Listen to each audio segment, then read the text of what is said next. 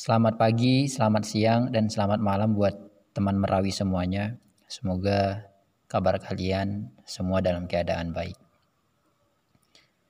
Oke, kali ini dalam session Merawi Podcast bercerita, cerita akan dibawakan oleh saya bersama saya Mr. Mukhtar. Judul serial cerita pada kali ini adalah 3J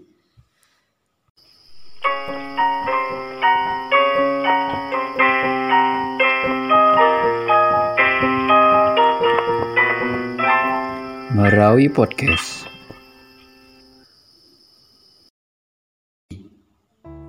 Gadis yang bercadar itu, kenapa dia tidak menggunakan penutup wajah pagi ini? Jangan-jangan dia jodohku. Berasumsi boleh saja, tapi asumsi tanpa dasar jadi tidak masuk akal. Tapi, bukankah Tuhan berkuasa atas ketidakmasuk-akalan manusia? Aku bantah sendiri dalam hati. Dia sedang tiduran manja di atas sofa coklat bermotif bunga mawar. Kedua tangan memegang handphone kesayangannya. Sangkaku, dia sedang membaca surah Al-Kahfi setelah selesai sholat duha. Surah yang dianjurkan untuk dibaca setiap hari Jumat. Membacanya memberikan manfaat bagi ketenangan jiwa manusia. Dalilnya ada di hadis riwayat Al-Hakim dan Al-Baihaqi. Barang siapa yang membaca surah Al-Kahfi pada hari Jumat, maka akan dipancarkan cahaya untuknya di antara dua Jumat. Aku berlalu jarak 10 meter dari tempatnya. Dia memandang ke arahku. Kaget. Tiba-tiba aku berdiri tepat saat dia menoleh ke sebelah kanannya. Sejenak, aku balas melirik wajahnya cantik. Berucap dalam hatiku tanpa aku kehendaki. Jarum detik jam tangan kalibre yang aku eratkan di tangan kananku hanya berpindah tiga kali.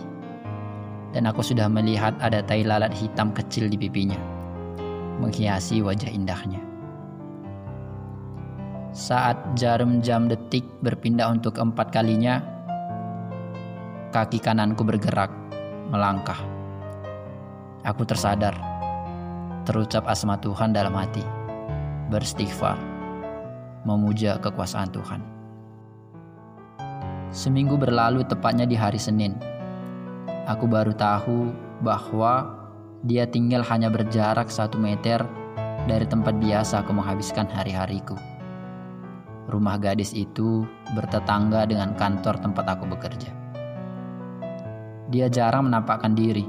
Aku tak mengenalnya. Aku juga tidak tahu siapa namanya.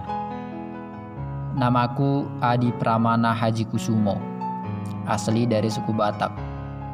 Aneh memang namaku. Berbeda dengan nama orang Batak pada umumnya. Poltak, Boris, Darson, Butet, Duma, Romauli, Romaita, dan lain-lain sebagainya. Aku menuliskan nama aku sendiri tulisan ini dengan permohonan nama dia, gadis yang bercadar itu juga akan tertuliskan di halaman-halaman berikutnya. Asalku dari daerah pedalaman Sumatera. Baru beberapa tahun lalu masuk aliran listrik. Jaringan telepon hanya di tempat-tempat tertentu saja.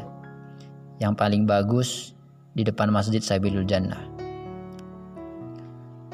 Air mengalir dari hulu ke hilir Alirannya besar mengaliri hamparan sawah, jernih sebagai sumber air minum. Saat membuka jendela rumah, terlihat hamparan sawah terbentang luas. Bentuknya seperti tangga, semakin ke atas semakin tinggi, sejauh mata memandang. Perkampunganku dipagari oleh jejeran pegunungan Delang Simpon. Setiap pagi, ayam berkokok sebagai alarm membangunkan keluarga-keluarga di perkampungan. Bukan alarm HP kulpet yang membangunkan orang-orang di perkotaan.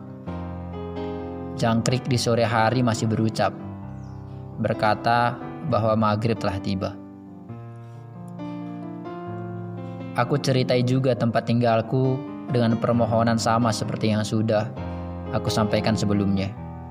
Suatu hari, tempat tinggal gadis bercadar itu akan mampu aku tuliskan dalam catatan-catatanku.